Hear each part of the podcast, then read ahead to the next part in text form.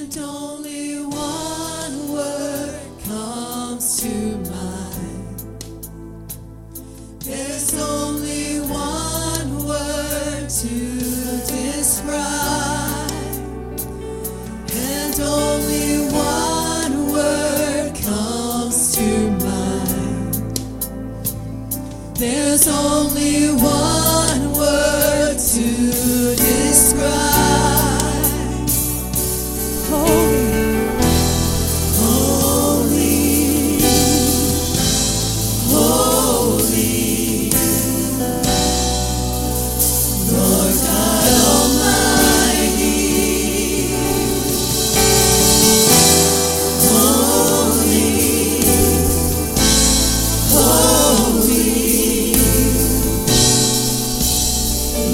God,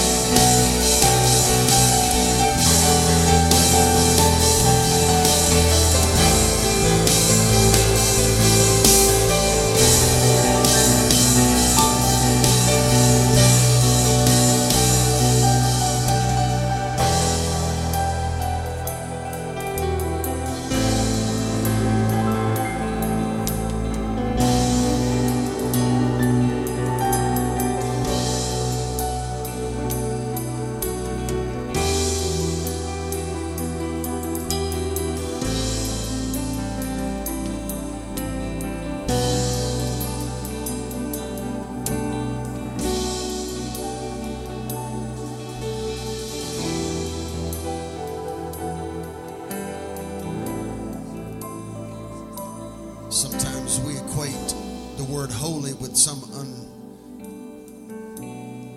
understanding or lack of the ability to understand how deep it is. Holy simply means, folks, there's nothing else like it. Separated from everything else. Would you say that with me? Say separated from everything else. Can I tell you today, God is holy. Gary Hare, there's not another one like him. There's nobody else like him. Just let me share two verses with you in Isaiah chapter 40. As I was spending time with the Lord Friday morning, he will feed his flock like a shepherd, Pastor Faye. Well, that's not so special. Any shepherd can feed a flock, right? Well, hold up. He will gather the lambs with his arms and carry them in his bosom and gently lead those who are with young. Any shepherd can do that. But hold on, because the next verse is where he's about to separate himself. I need you to hear this. God says, who has measured the waters in the hollow of his hand? I need you to think of Pacific Ocean, Atlantic Ocean, Indian Ocean, Black Sea, Mediterranean, Lynch's Creek, P.D. River. I need you to think of every body of water in the earth and hold your hand out like this. God can put it right there in his hand. Well, two people got that. That's how massive he is all by himself. He can take every drop of water on planet Earth and put it right there. Now, I don't know about y'all, but I can't cook. But there's one thing I can cook is grits. And I know when I cook grits, I put my hand out like this and I pour salt in there in the palm of my hand in that little hollow right there. And I know when I get to a certain point, that's about right. God can hold every bit of water on the planet, every ocean right there and play with it. Thank you, Father. Hold up now. Not only can he hold the water right there, but do your hands like this. Do your little thumb, do your little pinky. That's the span of your hand. Look at God's span of his hand. He has measured out with a span and calculated the dust of the earth in a measure. Hold on, what has he calculated? The prophet is talking about the universe right there. And we don't even need to go with that astronomical number.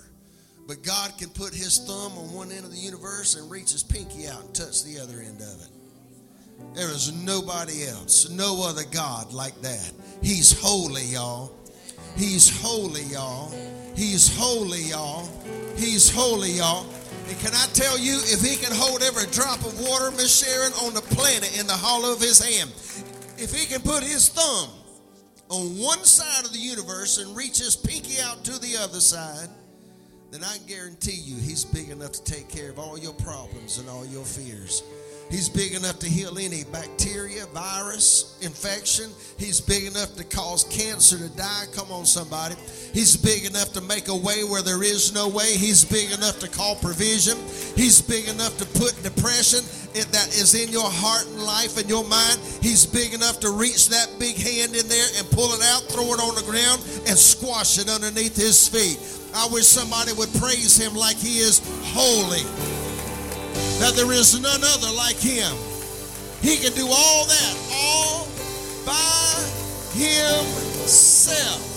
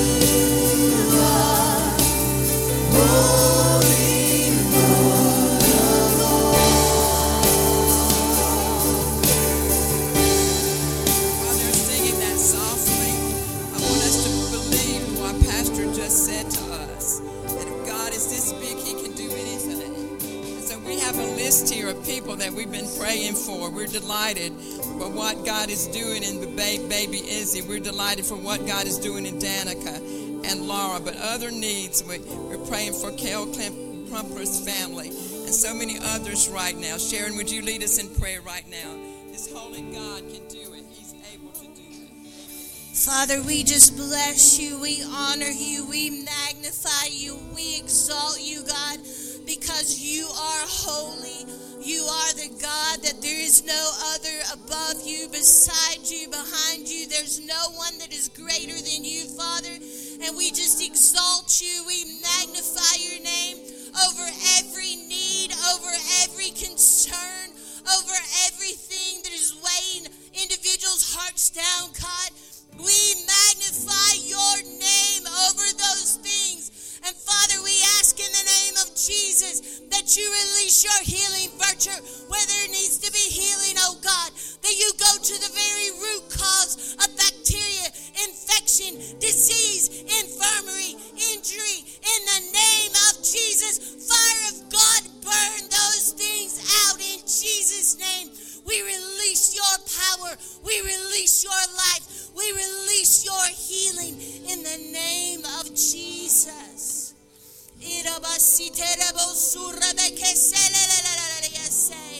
Father, we ask that you go to every bereaved family and that you bring the comfort that only you can, oh God. Father, I ask that you go to every financial need, Lord. Your word says that you will provide all of our needs according to your riches and glory. So we thank you for the provision, Father. Father, I thank you for what you're doing in hearts right now. I thank you for the drawing of your Holy Spirit. Father, you said that if we would draw near to you, that you would draw near to us. So we thank you for your wooing and your drawing, for your calling this morning, God. We say, let your will be done on earth as it is in heaven, Father. And right now, we give you all the praise, all the glory, all the honor. In your mighty, powerful name, we pray, Lord Jesus. Our hands and call him holy. No one like our God. No one like our God.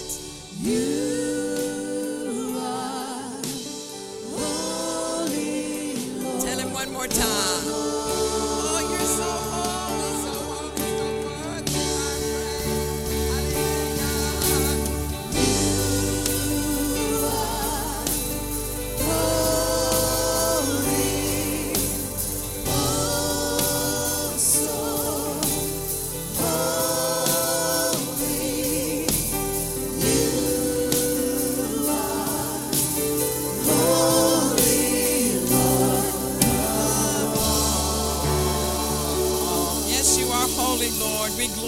And magnify you. And Pastor Tim posted this praise report for me that Danica spoke this morning for the first time. Can we give God praise for that? Give God praise. Give God praise. Hallelujah. And Trevor, raise your hand back there. The baby's home looking great. Let's give the Lord praise. Hallelujah. Hallelujah, hallelujah. He's so holy and so awesome. We worship him today. I know it's difficult, but you may be seated if you can in the presence of the Lord.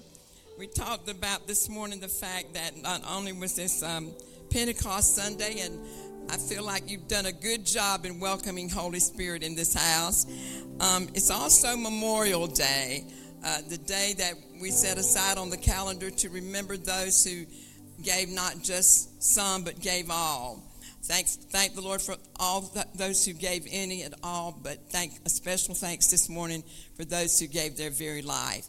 And so I'm going to ask you to just stand for just a moment of silent prayer in memory of those who passed, giving themselves for the freedom of our country. We're going to pray just a moment of silence here in honor of them. Children's Church can be dismissed in just a minute, but right now, everybody, just be still in the presence of the Lord.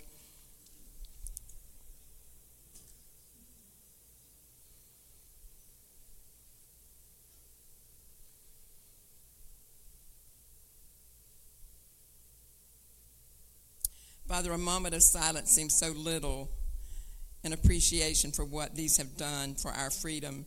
But today we just say thank you for every man and every woman who gave all on the battlefields for the freedom of our nation. We thank you for that. We bless their memory today. There are people right in this house who have loved ones who gave all for our freedom. We just say thank you. God, may we remember that freedom's not free, and may we stand for freedom at all costs. We especially want to thank you for the death of our Lord and Savior Jesus Christ, because he bought the greatest freedom of all, the freedom from sin. So we just say thank you in Jesus' name. And everybody said amen. Amen. And you may be seated. Now, not only has this month been Mother's Day, Teacher Appreciation Week, Nurses Appreciation Week, but according to our church calendar, it's also Senior Saints Appreciation Month. And so today we are honoring our senior saints with a special meal. In our house, seniors are 60 and up. And so just to say thank you for, to remind you that you're all invited today to stay for this meal catered by General MacArthur's. You didn't have to bring anything. But right now, would everyone 60 and up please stand? We want to say a word of appreciation to you. Look at this good group of people. Aren't this young-looking seniors? Young-looking seniors. Amen. Amen. Thank you, and you may be seated. Yeah, we got some young-looking seniors, and I'm in that number as well. I'm a young-looking senior, too. And so I mentioned the fact that Trevor is home with the baby. Trevor and Rebecca are home with the baby. And we've asked he and his brother and them to do a song for us this morning. And whoever's going to sing with you, come right on and let's give them another hand as they come.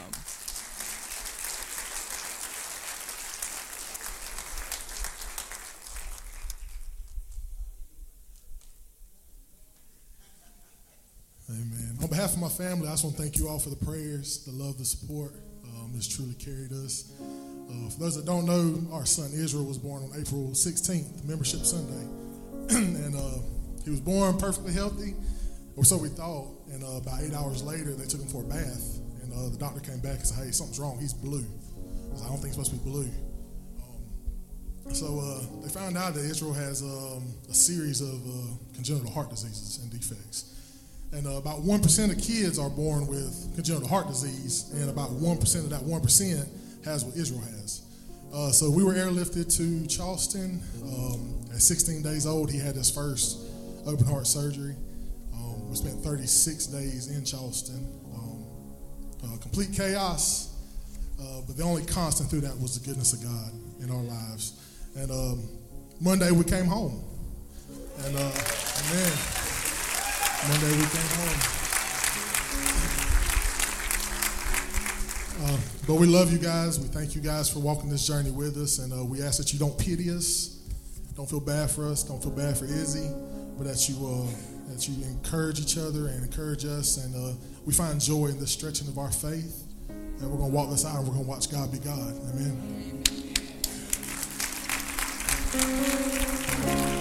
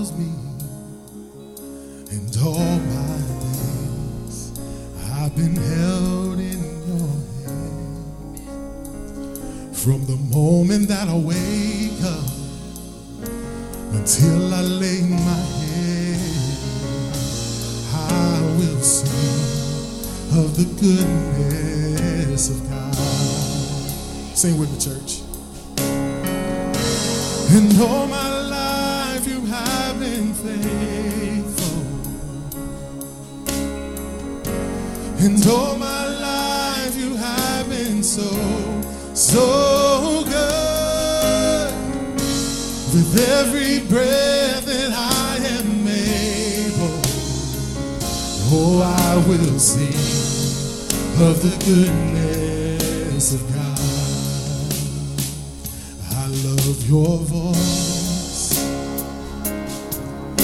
You have led me through the fire in darkest nights. You are close like no other. I've known you as a father. I've known you as a friend. And I will live in the goodness of God. And all my life you have been faithful. All my life you have been so good. With every breath that I am able, I will sing of the goodness of God. All my life you have been faithful. And all my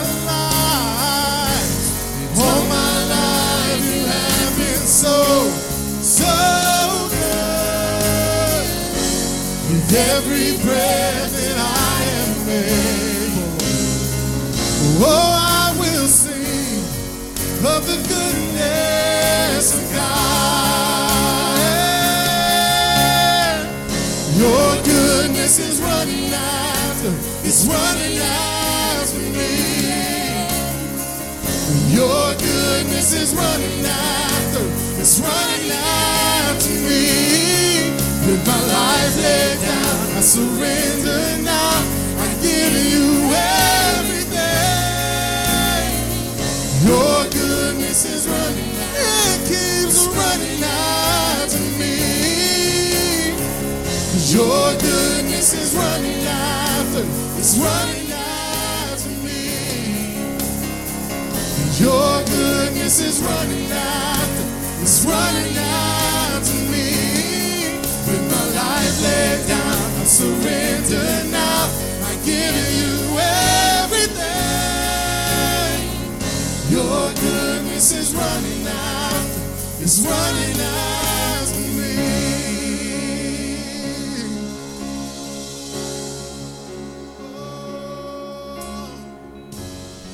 All my life you have been faithful.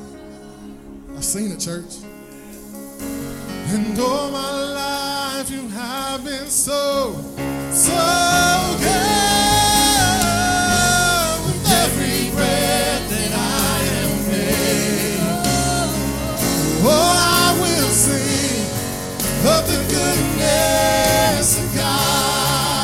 It's all my life. All my life you have been faithful, and you've been good to me. All my life you have been so good. With every breath that I am able, I will sing of the goodness of God. I will sing. I will sing of the goodness of God. I will sing of the goodness of God.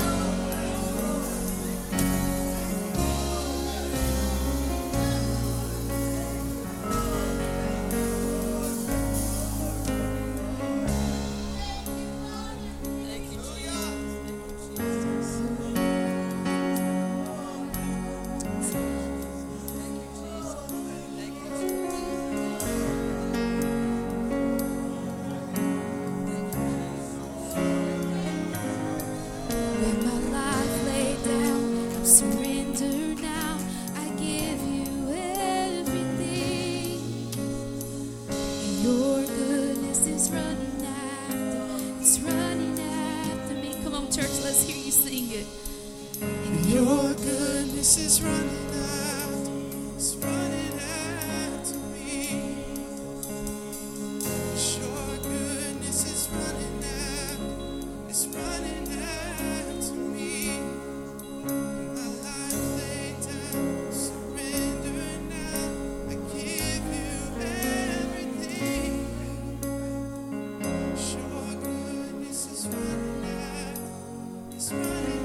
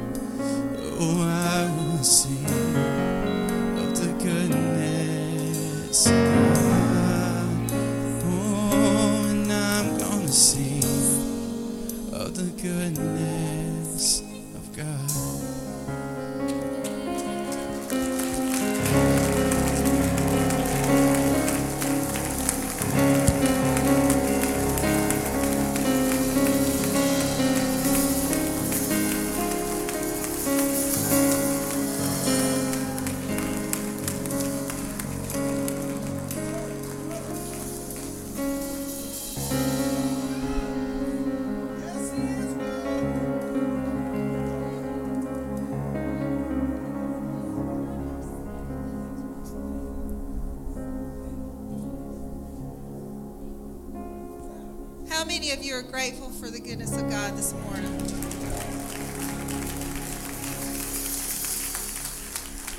I know every one of us in here have a testimony of how good God is. Amen. He's so good to us. Woo! Thank you, Trevor and Mandy and Tyler, for that. That was wonderful. One of Dad's favorite songs. So wonderful to hear that this morning. Thank you for being here. We are glad that you're here today. We're so thankful to see our faith family. We love all of you. We want to give a special welcome to our online congregation. So let's welcome them for joining us today. Yes. We would also like to give you a special welcome if this is your first time with us, if this is your first time here at Northview Harvest Ministries. If you'll look at your bulletin in the back, there's a form that says first time here, and it just tears off. And if you will fill that form out after service today on your way out, if you would, when you go out these doors, the Welcome Center is to the right. There will be a team there, a care team there to greet you, to give you a gift, and to pray with you if you would like prayer. We just want to thank you for being here, so make sure that you go by the Welcome Center today. So I have a few announcements I wanted to make. There will be no corporate prayer and worship tonight due to the holiday. This Friday is our First Friday fast and prayer. So the first Friday of every month, we're fasting. Fast whatever you feel like God wants you to fast. But then we come together at 7 o'clock here in the sanctuary and pray together. So we would love to have you join us for that. Also, next Sunday, we will be recognizing our graduates. So if you are part of Northview Harvest Ministries and you're a high school graduate or a college graduate, we would love to honor you next Sunday, but we have to have your form in order to honor you. So there are forms at the Welcome Center if you need some help with that. Wanda, raise your hand. She can help you with that. But we want to honor you that day. We feel like we want to honor your, all of the things that you have done. I mean, that's great progress in your life to graduate from high school or college. Amen? And so we want to honor you and celebrate with you. So we ask that you be a part of that. Now it's time to give. Who's excited to give today? If you need a tithing offering envelope, if you'll raise your hand, our ushers are coming forward now, and they will give you one of those. We want to thank you to all of you who give, however you choose to give here. We thank you for all of those that give online. We know that's very popular and easy now. If you'll notice the screen, I think they're going to put those up, the ways to give. We give you opportunities and easy opportunities to give. We want to make it convenient for you. So if you need an envelope, they have those for you. I wanted to share a scripture with you, and then I want to show you something that somebody put in the offering last Sunday. It just touched my heart. So I want to read 2 Corinthians chapter 9, verse 10. For God is the one who provides seed for the farmer and then bread to eat. In the same way, he will provide and increase your resources and then produce a great harvest of generosity in you. So we know it's not just about what God gives us, but it's about what we give back and that he produces generosity in us. And I wanted to show you something somebody put in the offering last Sunday. Chris brought this to me, and she said, I wanted to give this to you. So I don't know if the camera, I don't know if you can see that.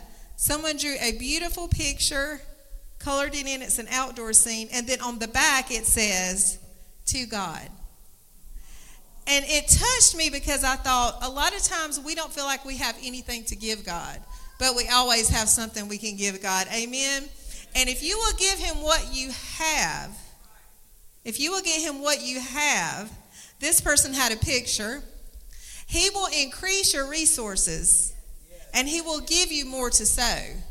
Amen? So if you have a little money, you sow your tithe and offering from that, and God will increase that, not to just bless you, but so that you can bless others and to create a heart of generosity in you. Amen? And so I want to encourage you, look at this picture again. It's so precious. Whoever did it was talented. I'm assuming it's a child. I don't know who did it. God has a little G, so I'm assuming it's a kid that did it. But it's just precious. It just really touched my heart. And I said, Chris, I'm going to use this for the offering. So just remember, if you want to give, God will give you something to give. Amen. Give him what you have and watch him increase what you have. Amen? So if you will stand, we're going to come and present our offerings. If you're giving in house today, we're going to present our offerings to the Lord as our praise band plays.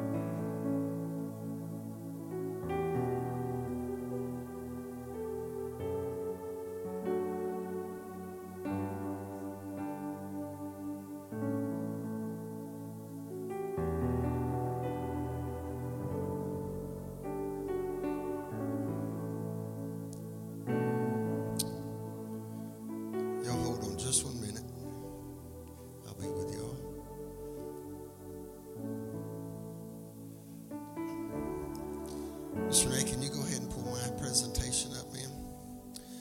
Preacher Paul, the man with the plan that God uses in the fellowship of Christian athletes in our region, wanted me to tell y'all thank you. But why don't I let Preacher Paul tell y'all what for? But God, but God, but God. Y'all are so generous. $7,000 offering last Sunday. Thank you so much.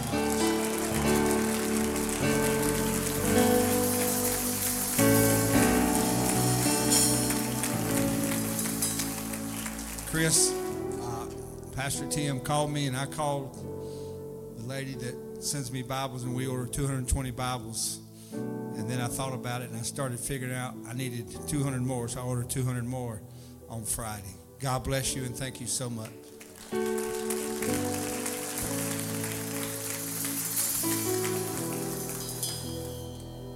I sent Preacher Paul a text. I said, call me. He called me. I said, are you sitting down? So we thank God for everybody that gave in that.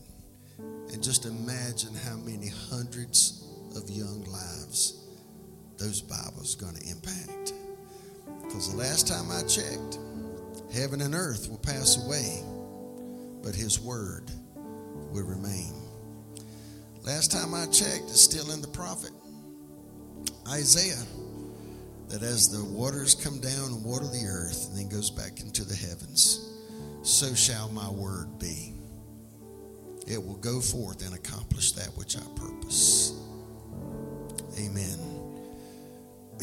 So we're going to pray over this offering today.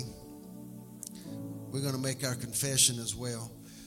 I want you, if you have sent me a text or email or shared with me personally something that God's done in your finances, your job situation, since we've been doing these confessions, I want you to just wave your hand just a minute. Wave them wide. I want you to look around. See, y'all think I'm joking with y'all when I tell y'all they're all over the building. When I say people are giving me testimonies every week. Had somebody send me a text message this week, said they got called to work. They had been out of town and got called to the office and had a $500 check waiting for them that they weren't supposed to get.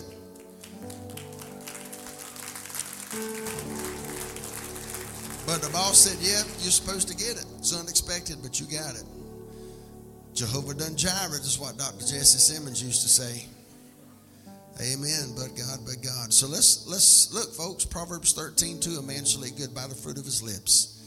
So let's let our lips produce something good, all right? So let's make this confession.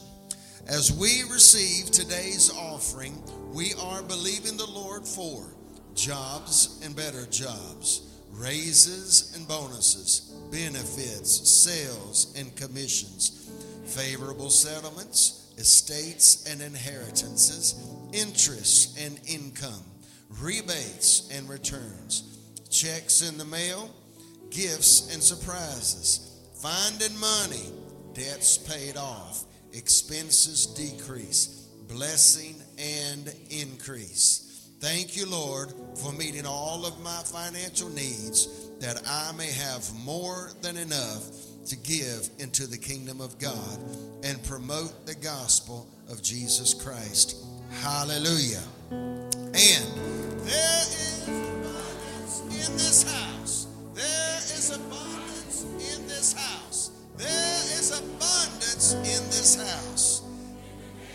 Jesus, the Lord of God's holy word. Everybody shout amen. So y'all lift your hands up and let's pray over this offering today. Father, we return your tithe to you. I know everybody can have their own theology and opinions and designs and understanding and beliefs on the tithe. But Lord, as far as Tim Hodge is concerned, I am not obligated to the tithe. I am responsible for the tithe. And Jesus came, and Jesus is going back to heaven. And nowhere did Jesus say, you don't have to tithe anymore. And nowhere did he say, just because Moses isn't around anymore, that you don't have to tithe anymore. Because before Moses was, Abraham was tithing to Melchizedek. So this is not a time of the law thing. This is a kingdom thing. So Lord, we honor you with the tithe that's yours. And anything above that that we give to you, that's the offering. That's mine that I give to you. So Lord, we return to you today your tithe. We give to you our offerings. And we thank you for allowing us to be a part of the kingdom of God through faith, through obedience, and by honoring your word. In Jesus' name we pray. And everybody said amen. High five about three people and tell them you're glad to see them today.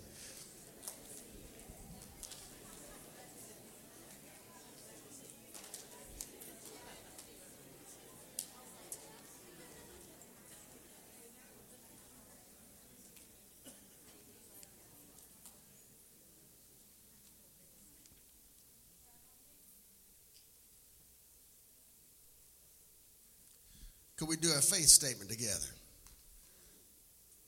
Mr. White, are you ready, sir? Men of the cave, on your feet. We are sword drawn, word ready, purpose filled. We will not be denied. And in Jesus' name, we will do everything, not somehow, but triumphantly. Give the Lord a praise, would you? Hallelujah. Now let me explain if nobody understands. And Jonathan, you can pull me down just a little bit in case I get rowdy in a little while, because it is Pentecost Sunday. Our men's class on Wednesday night meets over in the we call it the council room, the children's church room. And we're about to move out and just boot the ladies out of the sanctuary because we're outgrowing y'all. We need more space, and y'all can have the little room. Just teasing. Maybe.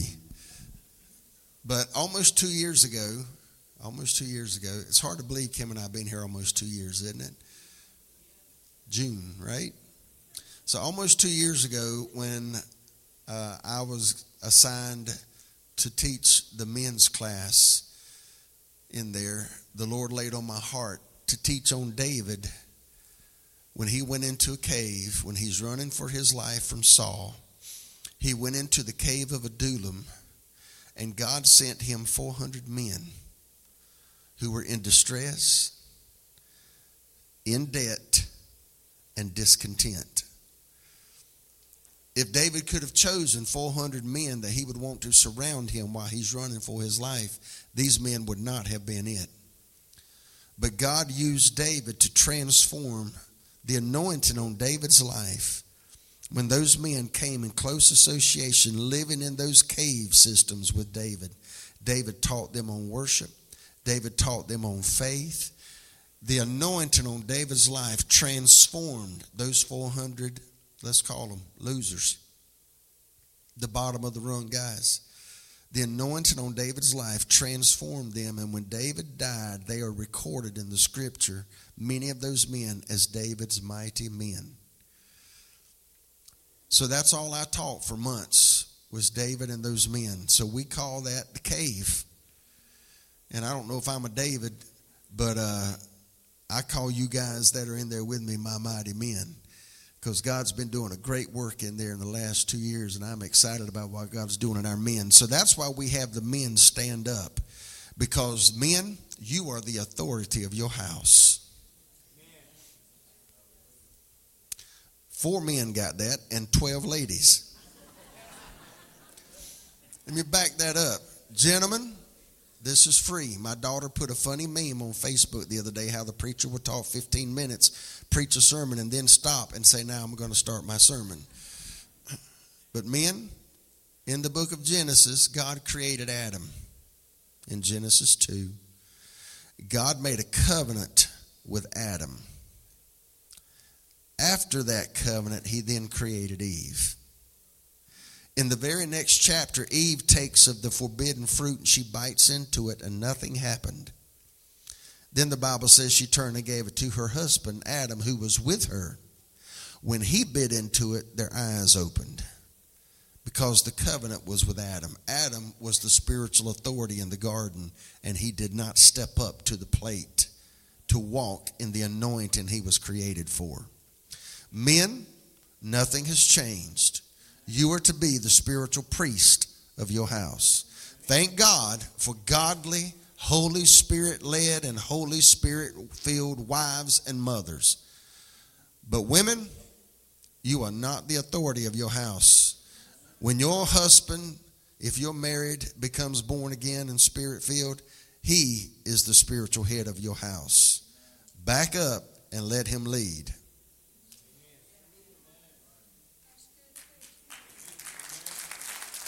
You can say amen or oh me.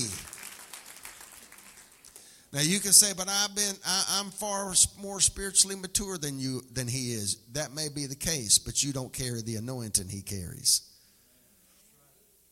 Let him walk in his authority and get him in the cave on Wednesday nights. Even if you have to hog time and drop him off, we'll untie him and get him back later, okay? I'm just saying, guys, that's God's design. Amen? And look, if your husband doesn't ever step up to the plate, thank God for women that have carried the load to be the spiritual head of their home. Amen. Hallelujah. Now, you know what's funny? Check this out. That's not where I want to go. Yeah, that's where I want to go. I'm going to talk to y'all for just a few minutes. It's 12:03, but I've got to make a deposit in you by the Spirit of God, because I've been carrying something in my spirit for about 5 months, and if y'all don't let me get it out, I'm going to bust. And I've been trying to get to this point, but anything I say today, if you don't get this, then everything else I say is null and void. In Acts chapter 16, men of the cave. Have we been looking at this? Philippian jailer, after God has broken open the prison, Paul and Silas and all the prisoners sit in there. The jailer comes in because he fears that they have all escaped because God has supernaturally busted them loose, but they did not run. The Philippian jailer comes in and he sees they're still there and he says, "Men, what must I do to be saved?" And they said, verse 31 of Acts 16, "Believe on the Lord Jesus Christ and you shall be saved, you and your household." What do we do? Number one, everybody say believe. We've got to believe that Jesus is the Son of God who came in the flesh. Amen. Through a virgin's womb by the Holy Spirit. I believe that today. Amen. The second thing is we've got to believe that Jesus died on the cross as a perfect once for all sacrifice for our sins. Amen. The next thing is we've got to believe 3 days after that Jesus was resurrected on that third day by the power of the Holy Spirit. I believe that. But then there's something else I believe too, that we must repent of our sins, the very sins Jesus died to free us from, and make him the sovereign Lord of our lives. If you will put those things in your heart and your mind right here, I'm going to tell you, you can be saved.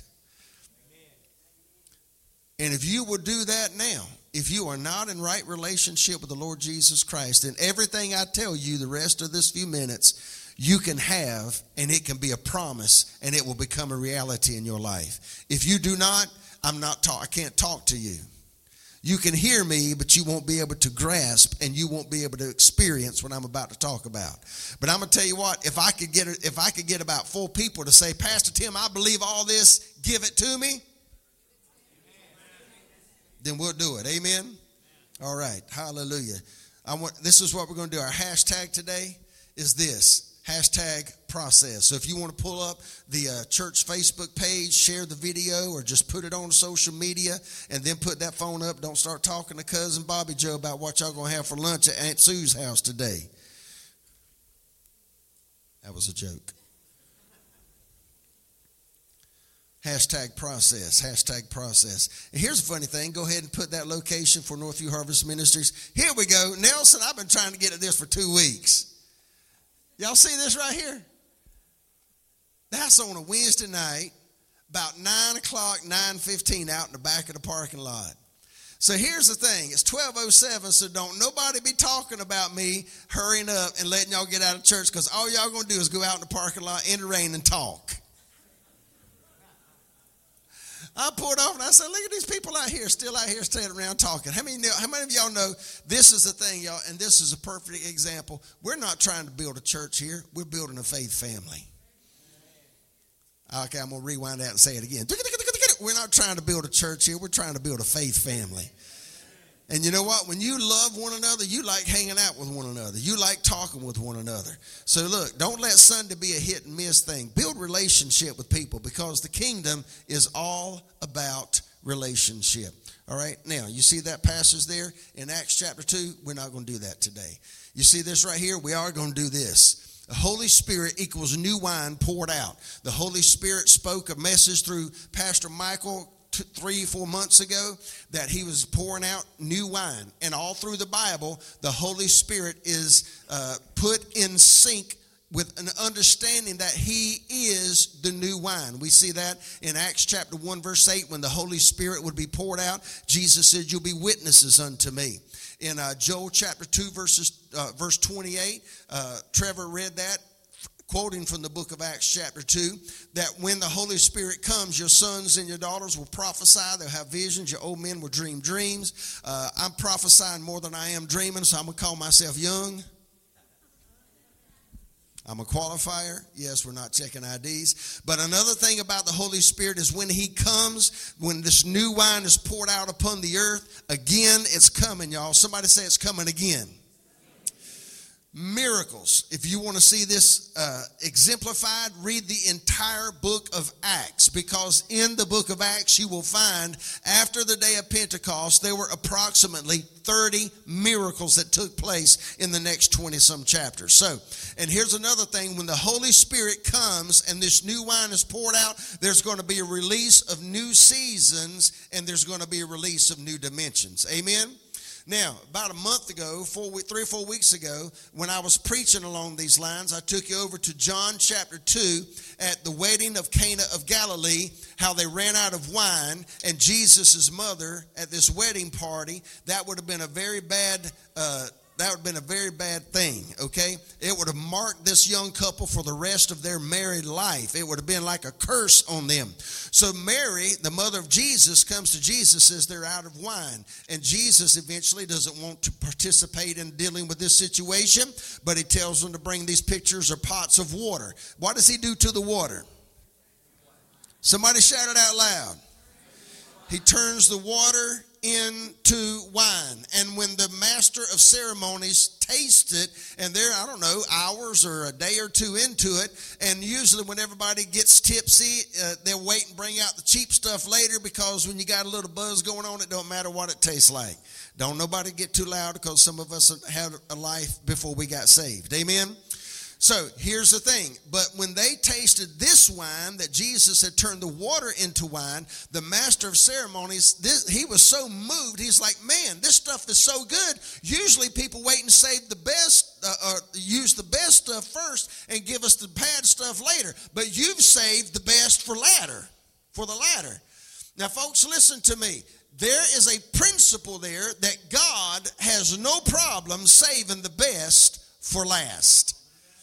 And I'm going to tell you right now, I believe Jesus is coming soon, and I believe this generation of Christians that's walking on planet Earth right now, I believe we are the last generation of Christians before God raptures his church out. So I believe once again, God has saved the best for last. Somebody look at your neighbor. He always saves the best for last. So a few weeks ago, I also gave you this when I was dealing with this. The new of God is always better. The new of God is always better. Now, listen to me. I think Pastor Michael, you sent me that Dutch Sheets video, or did I send it to you? And then we discussed it. When he said something to this point, he said, Dutch Sheets on this video, he said, yesterday's revelation is today's wisdom. In other words, what God gave us as fresh revelation yesterday or yesteryear, today it is the wisdom that we walk in. And Dutch Sheets kind of was giving him his own self a rebuke and repentant, because he said of himself, and I found this true of myself. So I'm going to say we, okay? We sometimes receive fresh revelation from God, and if we aren't careful, we get comfortable in that, and we just kind of settle into it. We get cozy in it. Because, see, folks, to birth something new is going to take a degree of energy and effort and faith, and sometimes it's going to cost a sacrifice on your part. It's going to cost you some time. It's going to cost you some sleep. And sometimes God may lay some things on your heart that you may have to sow some seed into somebody or into a ministry or into something as a part of that birthing process. Oh, I'm talking now. Maybe nobody's getting it, but I'm going to tell you right here. Are we ready? Here we go. So when I received revelation yesterday or yesteryear, it was fresh bread from heaven. But when I woke up today, what I received yesterday as fresh revelation has now become wisdom for my life.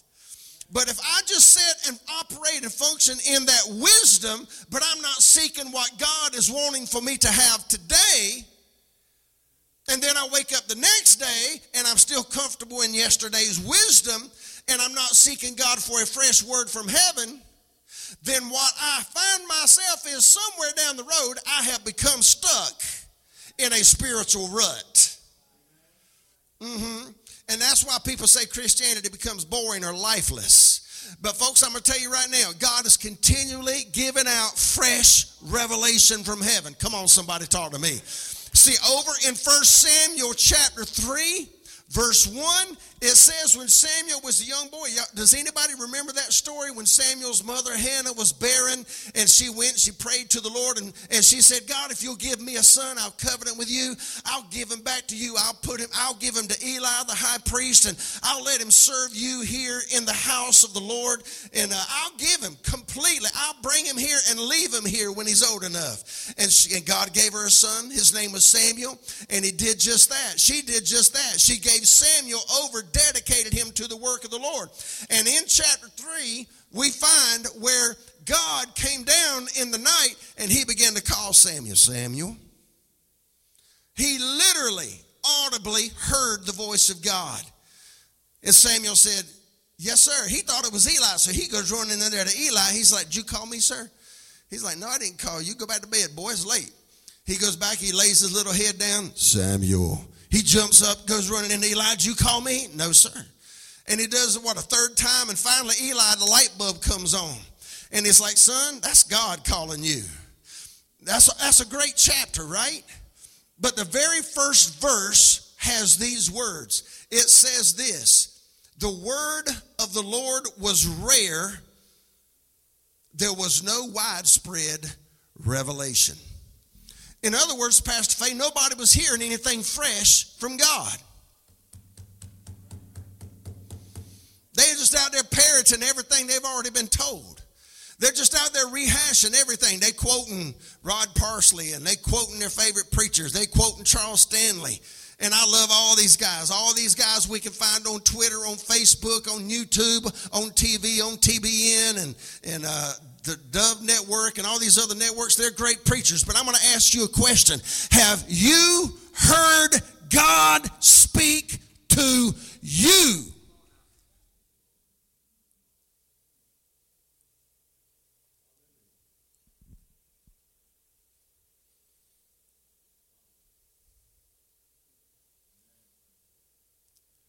Part of the problem we've got in America right now is most Christians have gotten comfortable in the little seats on Sunday mornings, and you come in and you listen to what the preacher got to be a word for you, and you get that word, and the majority of Christians in America, that's all they get all week long.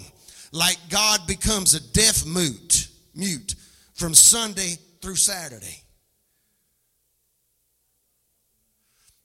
Am I talking to anybody up here? I'm not trying to be mean. I'm being serious, y'all. I'm speaking this. If we are going to see a move of God that's going to touch this country and bring it back from the shambles that it is in, morally, or should I say immorally, financially, judicially with all the injustice that's going on, if there is any hope for America, it's not going to come from behind the pulpit. It's going to come from whatever you're hearing on Monday morning, Tuesday morning, Wednesday morning, Thursday morning, Friday morning, Saturday morning, because y'all, God is talking. Are you listening? Not just the preacher. Are we listening? If we talk about new wine, let me tell you something. I'm going to be a wineskin. Are you listening to me? But I ain't going to leak. There's something floating off my sweater, keep getting up in my mouth every time I inhale. I'm just going to eat it, all right? I'm from McCall. If I could drink McCall water and survive growing up, ain't nothing I can suck in the air and here get in my mouth going to hurt me. Amen. You McCall people know what I'm talking about, don't you? All right. You get a cup of tap water, McCall looks like it got Alka-Seltzer in it already. Hey, let me get on out of here. Folks, listen to me. Listen, God loves you. Do you understand that? God loves you. Listen. The Bible says that the life is in the blood. It's talking about physical existence. Your life, your blood's carrying oxygen. You lose all your blood, or your blood loses its ability to do what it's supposed to do, you're gonna not exist anymore. But look, folks, in a relationship, listen to me, in a relationship, communication is the blood of your relationship. If you're not communicating, your relationship's going to get weak, and eventually die. And listen now, husbands and wives, let's go ahead and be honest. Whenever your marriage has gotten weak or in trouble, I guarantee you, you weren't talking to each other like you're supposed to. Oh, Lord. Maybe I should have wore Kevlar and been come up in here packing, talking about stuff like that today. It got quiet on that. Listen, folks, look at your neighbor. Husbands, if you're here, look at your wife and say, baby, we need to talk. I know that even that's hard for men to do because we men we're not geared that way.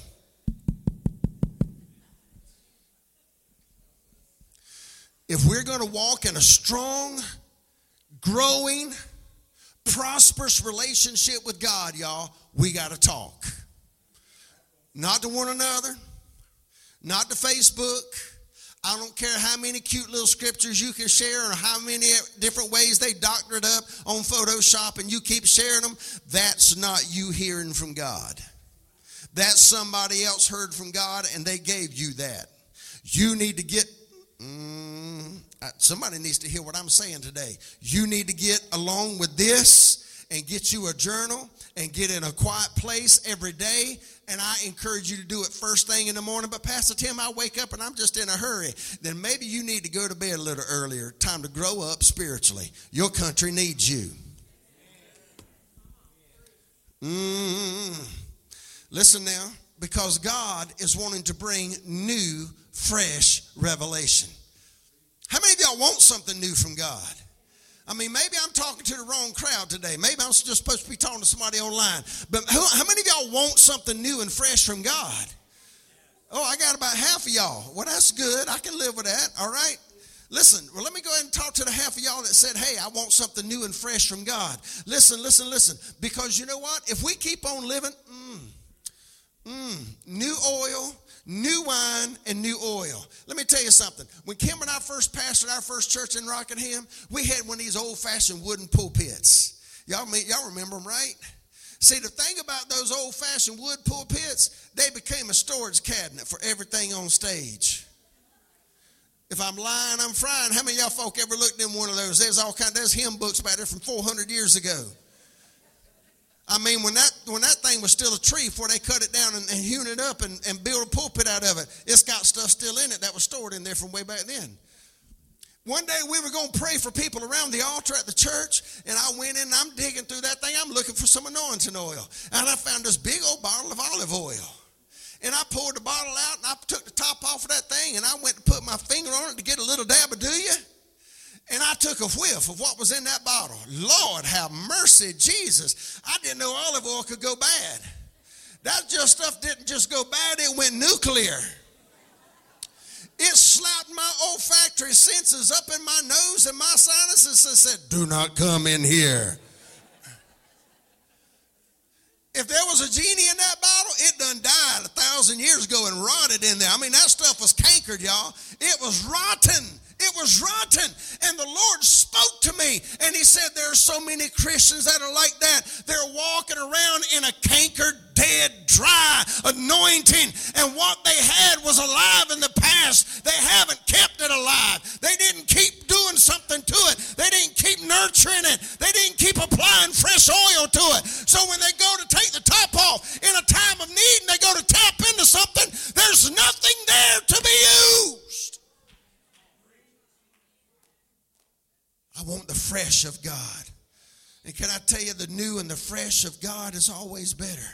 All right, I got to hurry up. I'm gonna give me about 5 more minutes. All right, look at these verses right here. I dealt with these a few weeks ago too. And it shall be, Deuteronomy 11, verses 13 through 15.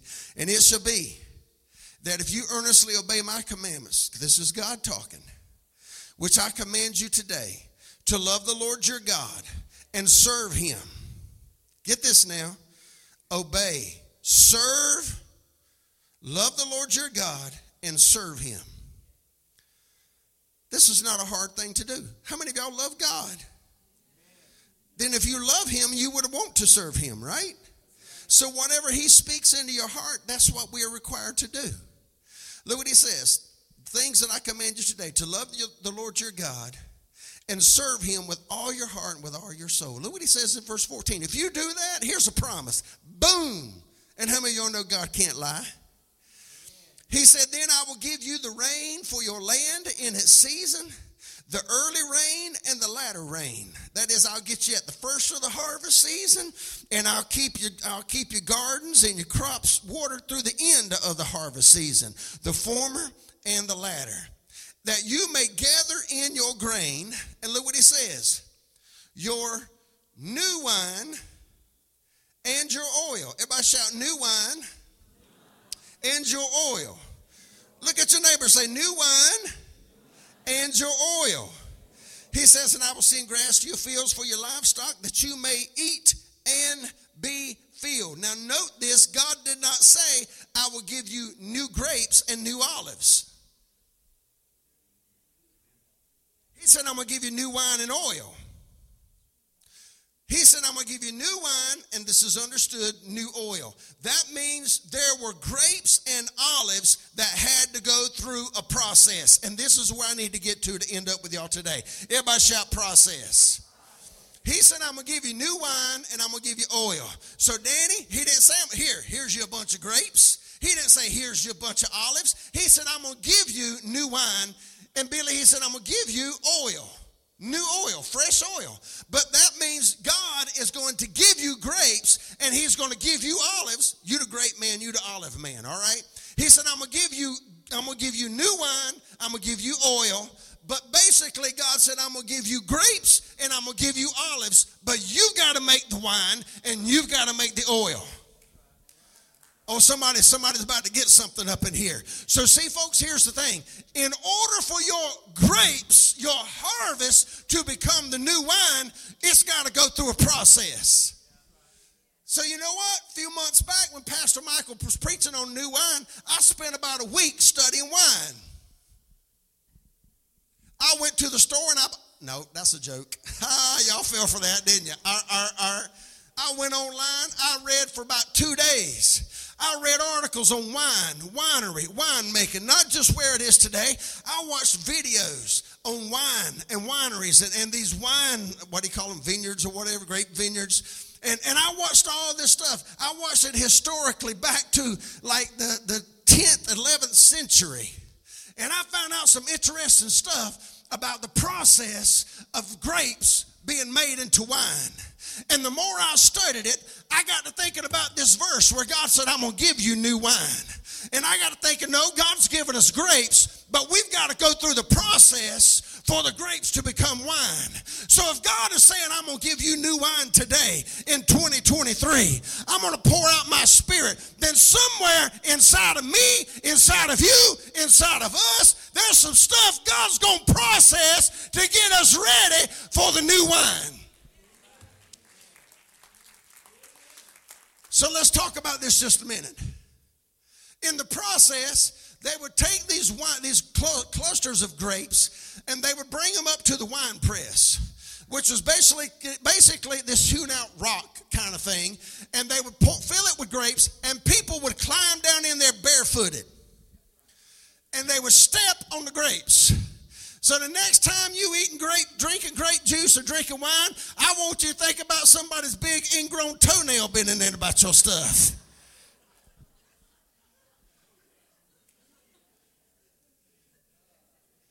Think athletes' feet and all that stuff.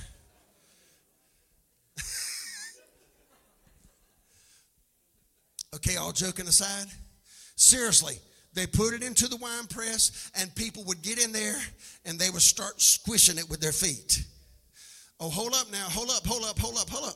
It's got to be stepped on. You know what I found out in one of these videos I watched on winery and winemaking? Guess what? In our day and age of modernization of all of the processes, one of these wine making companies said, oh, we can do better than that. We'll make this big old steel vat, and we'll make this big old steel lid, and we'll fill the grapes in the vat, and we'll make this big old square lid just come down and squeeze these grapes. But you know what they found? Get this, are you ready? They found out the grape juice just didn't taste the same. I'm telling y'all the God's honest truth. So guess what they did?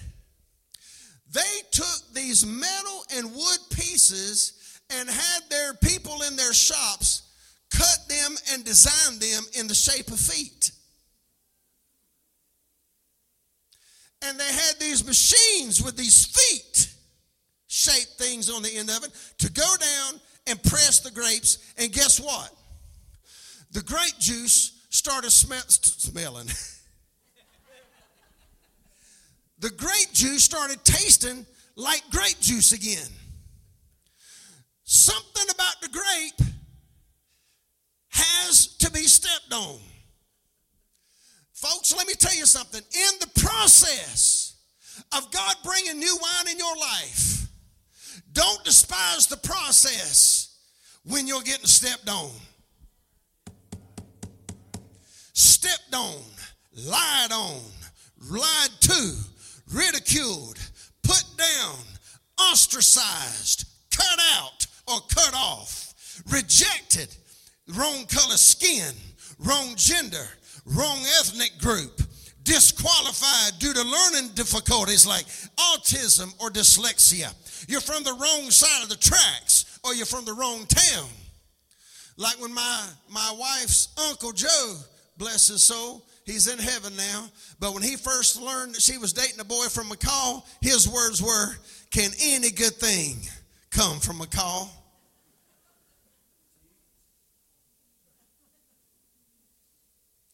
Folks, let me tell you something. There are things in life, are you hearing me?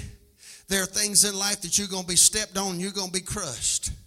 Here's the thing, though. If you don't have Jesus in your life, life's going to crush you, but it's going to crush you, and you're going to have nothing good come out of it. But let me talk to the child of God up in here. See, God is determined he's going to bring fresh new wine out of your life and out of your soul and out of your spirit, man. It's going to come by the Spirit of God. So anytime a crushing situation of adversity comes and it feels like it's squeezing the very life out of your soul, let me tell you something, folks, that is just God processing you for something fresh and something new that he's bringing about in your life. So let me tell you something. Whenever you're getting stepped on, if you don't have Jesus, here's going to be probably your reaction.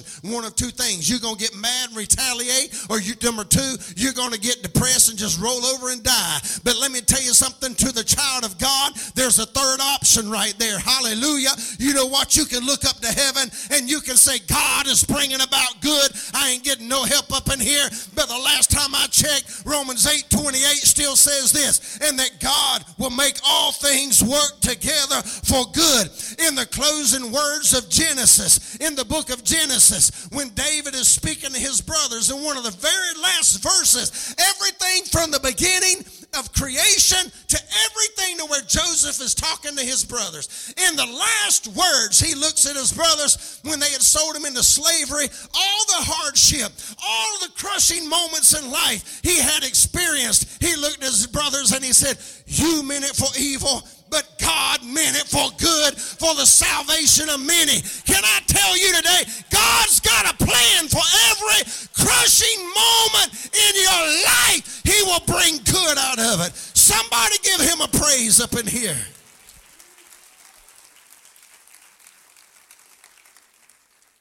The process is going to take time. Everybody shout time. I'm about to wrap this thing up, bring this airplane in right here. He's going to take time. Now, let me tell you something. You can't rush God. He's got a plan, and he's in control. And, folks, it may look like sometimes that God's moving real slow, but let me tell you something. He's still moving. He's still moving. He's still moving. There was a time in my life that I thought my life, my marriage, my home, the ministry that I was leading, it seemed like everything was just coming to being blown up in life. I didn't know what to do. I didn't know where to turn. I was discouraged. I was hopeless. I was depressed. And I was in the little church that we pastored in Mount Pleasant, South Carolina, down in the Charleston area. And I was walking around the outer, had, you know, typical little church building, had 2 rows of pews. And I'm walking around the walls of the outer hall, outer aisles there. And when I turned that corner of that building at the back, and I'm praying, God, stop me in my tracks. Pastor Faye, I know you've experienced it before. When God speaks to you, you know it's a profound God encounter, and you just stop because you're kind of scared to move. And out of reverence, you just stop. And I'm crying, man. I mean, I'm ugly crying, y'all. I mean, there wasn't no man, there wasn't no macho something. I was falling apart. I was losing it. I had nothing. And I'm like, God, I can't handle this. I got 4 little kids. Well, at that time, we had one on the way. He's here today, by the way, our youngest son, Jordan, and his sweet wife, Miss Kate. Y'all show them some love, would you? But, folks, when I turned that corner, the Lord stopped me in my tracks. Joshua, this is what he said. He said, "Tim, I've got a plan. I'm in control." But then he asked me a question that ripped my heart out. God, the same God that I told you about today that can hold the water in all the oceans in the hollow of his hand, the same God that could stretch his fingers out and reach all the way across the universe, that same God asked me, he asked, "Do you trust me?" Maybe that doesn't mean too much to you. But for the God of heaven's armies, will it for him to stop me in my tracks and ask me, "Tim, do you trust me?" That hurt my heart that God would even have to ask me that question. And I said, "Yes, God, I trust you." Psalms 25:1, listen what it says. "To you, O Lord, I lift up my soul." Did you hear that? To you, O Lord, I lift up my soul. You know what your soul is? It's the seat of your emotions. It's your mental processes. So the psalmist is saying, "God, I'm lifting up my emotions to you." Because you know what, folks? All of us, maybe you need to write this down. You need to keep your soul under control. Because, see, your soul, when it's not under control, it'll make you jump ship when the ship's not really going down.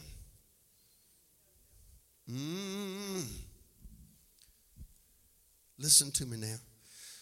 "To you, O Lord, I will lift up my soul." Verse 2, "Oh, my God," look what he says, "I trust in you.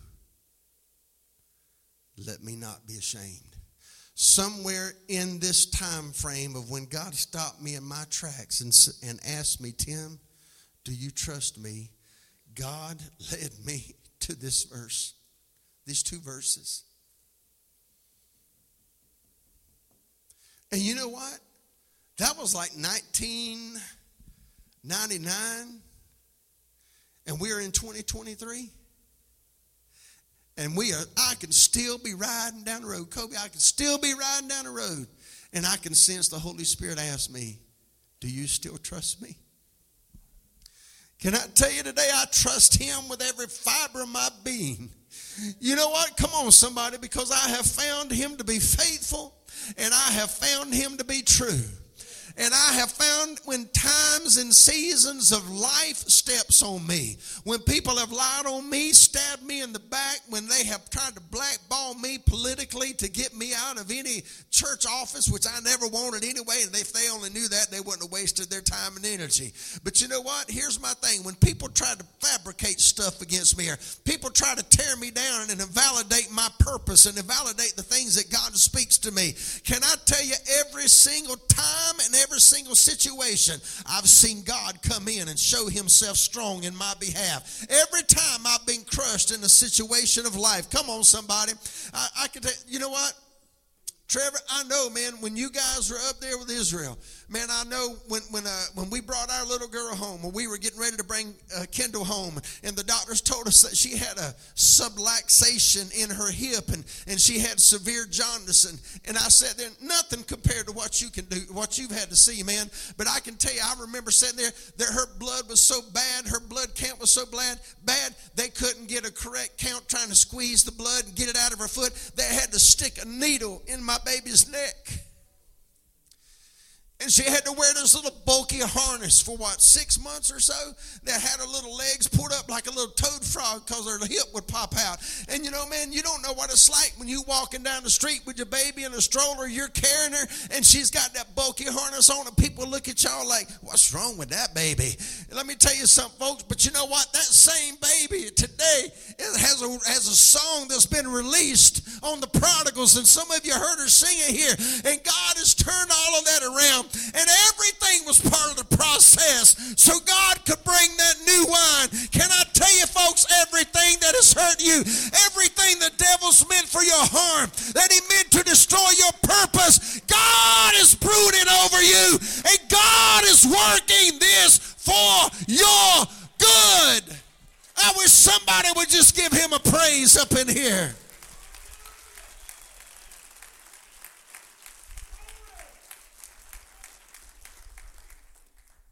Let me just get these two things. New wine, fresh oil. It's a new season and a new harvest. There's new opportunities. And then there are new songs. Miss Wanda, I don't know if you remember today, but somewhere during this time of praise and worship, you said something about a new song. Listen to me. In the New King James Version, write this down. The phrase new song is found 9 times. For example, the psalmist would say, sing unto the Lord a new song. Everybody get this right here. If you get notes, get this. A new song will usher in a new season. The reason most people can't sing a new song to the Lord or won't sing a new song to the Lord is because they're trying to live yesterday's experience for so long. If you want a new season to come about in your life with God, then start singing a new song.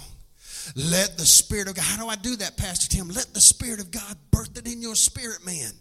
And what comes out of you will create a new dimension that you're living in the earth, because it's not coming from you. Oh, man, I wish I could preach a little while. I could preach about 3 hours. I ain't preached in a long time, y'all. Like really preached, have I?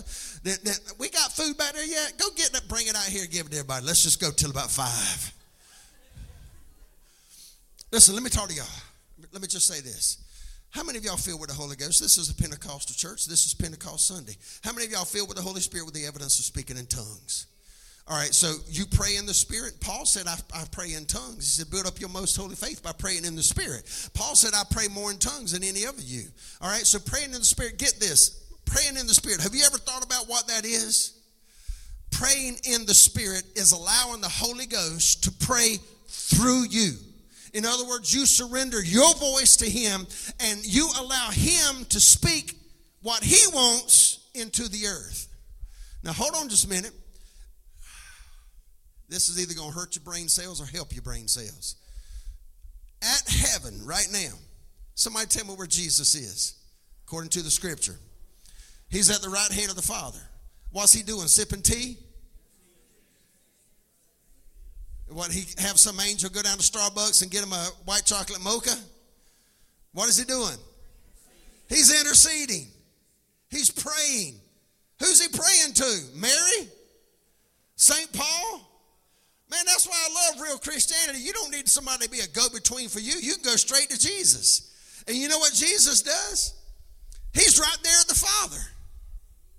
So in other words, when Michelle and Gary's having a situation, Jesus just looks over there at the Father, sitting at His right hand because Jesus is at His right hand. The Father's at His left because Jesus is at His right hand. Jesus just looks over and He turns to the Father and He starts praying for y'all. God the Father, God the Son, So let me tell you something. If they are the three in one, and God the Father and God the Son is having a conversation, then guess who else is included in the conversation?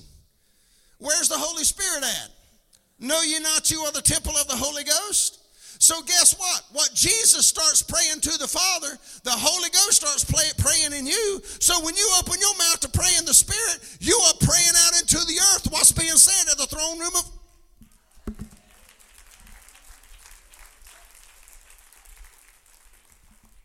That's why the devil, it scares the devil out of the devil that Christians are going to get a hold of stuff like that, and he doesn't want you praying in the Spirit. That's why he wants you to make you think back in the old days of Pentecostal churches that you had to sit there and rake and shake, shambai, hundai, and get hit with a 2x4 and act stupid and not even know what you were saying.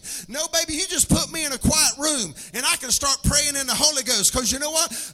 A preacher told my mama one time she needed to tell me, you can't turn it on like that. I said, nope, you don't turn it on like that. You know why? Because I never turn it off. It's always on.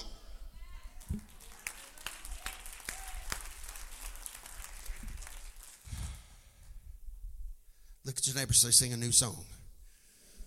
So you let the Holy Spirit birth a new song inside of you, then guess what? What comes out of you is by the Spirit of God. It begins to take creative force in the earth. And the last thing, I'm done right here.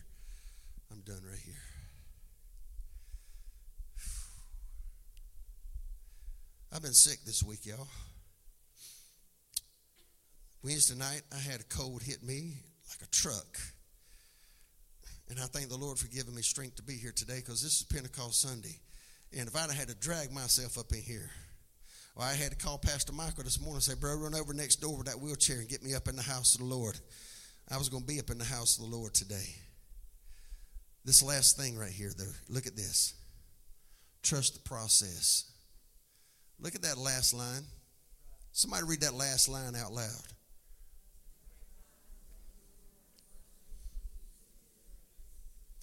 Grapevines that endure the most adversity produce the sweeter grapes. Did you know that? I did not know that.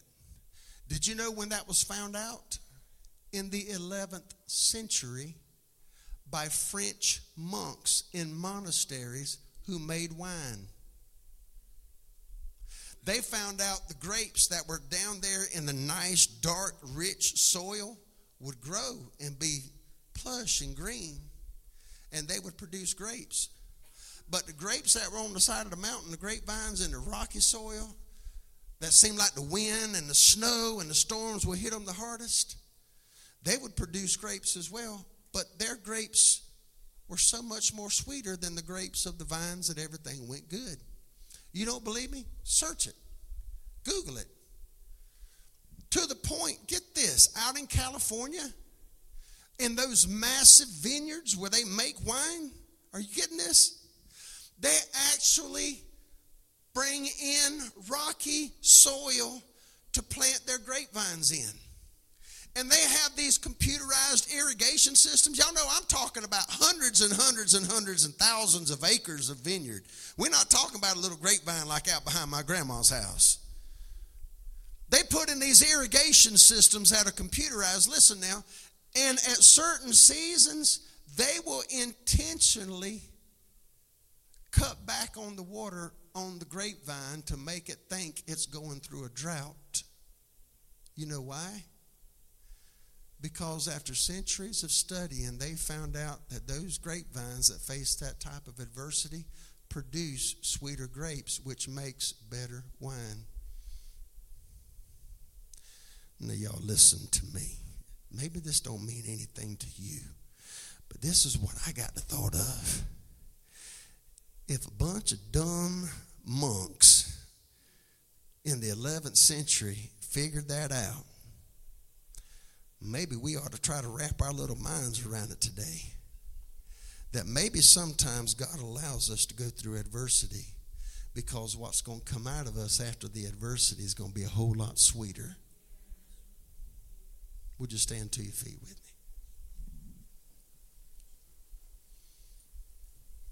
So who's been through some stuff? Who's been through some adversity? Let's go ahead and be honest. I mean, come on, whether you like me or don't like me or you're a Christian or non-Christian, how many of y'all been through some hell and high water? Come on, hold them up. Let me see. Can I talk to y'all just a minute? Listen, that's just going to make your grapes sweeter. Again, I love God so much, you know what? Because everything God does, everything the enemy of your soul, the devil has tried to do to discourage you, defeat you, kill you. There's a verse I love in Psalms chapter 2. It says this, he who sits in the heavens laughs. So, look, you tell me I laugh too much, I'm going to tell you better talk to God because he may be this way. I'm in his image, and Psalms 2 says he laughs. So I'm going to laugh, and you can't stop me. Ha, ha, ha, ha, ha. But get this. The devil takes his best shot at us, Billy Santilli. Takes his best shot. Loads that gun, loads that trap, loads that weapon that he forms against us. He aims at us. Denise, Earl, he aims it at us. Gets us in his sights, pulls the trigger, and God releases Isaiah 54:17. No weapon formed against you shall prosper. And somewhere between what the enemy wanted to do to destroy you, destroy God's plans and purpose for your life, he fails in the providence of God, in the sovereignty of God. How many of y'all believe God is a good God?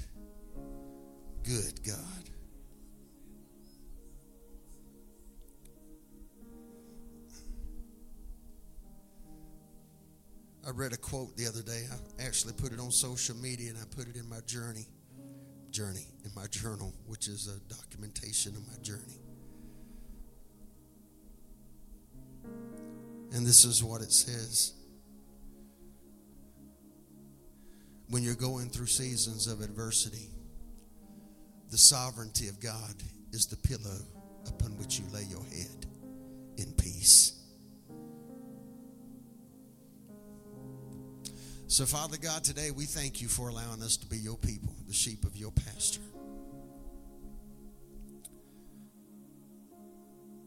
Thank you today for your word to encourage us and strengthen us. God, I pray for every person that may be going through situations and trials and days and seasons of uncertainty right now. And I pray, God, that you allow them to realize you're in control. You're working this process, and we can trust you in the process. And God, I ask you today, by the power and the authority of Jesus' name, by the unction of your Holy Spirit, I ask you to quicken faith, quicken hope, and increase trust inside of your people.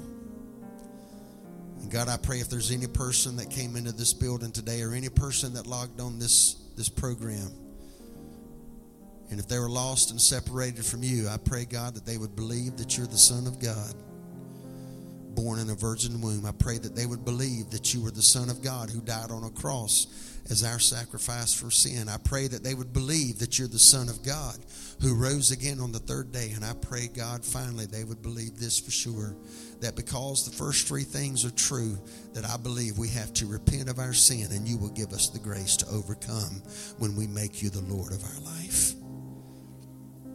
So touch every heart today, God, in Jesus' name. Hallelujah. Somebody shout, I'm in process. Look at your neighbor and say, when I come out, I'm going to be better than when I went in. When I come out, I'm going to be better than when I went in. Let me bless you today. The Lord bless you and keep you. The Lord make his face to shine upon you and be gracious to you. May the Lord lift his countenance upon you and give you peace. In the name of the Father, in the name of the Son, and in the name of the Holy Spirit. And everybody said, amen. You can consider yourselves dismissed. I love y'all. Due to my getting over a cold, I'm not going to stand out of the driveway in that cold, damp air today. I'm going to exercise wisdom so my wife won't beat me.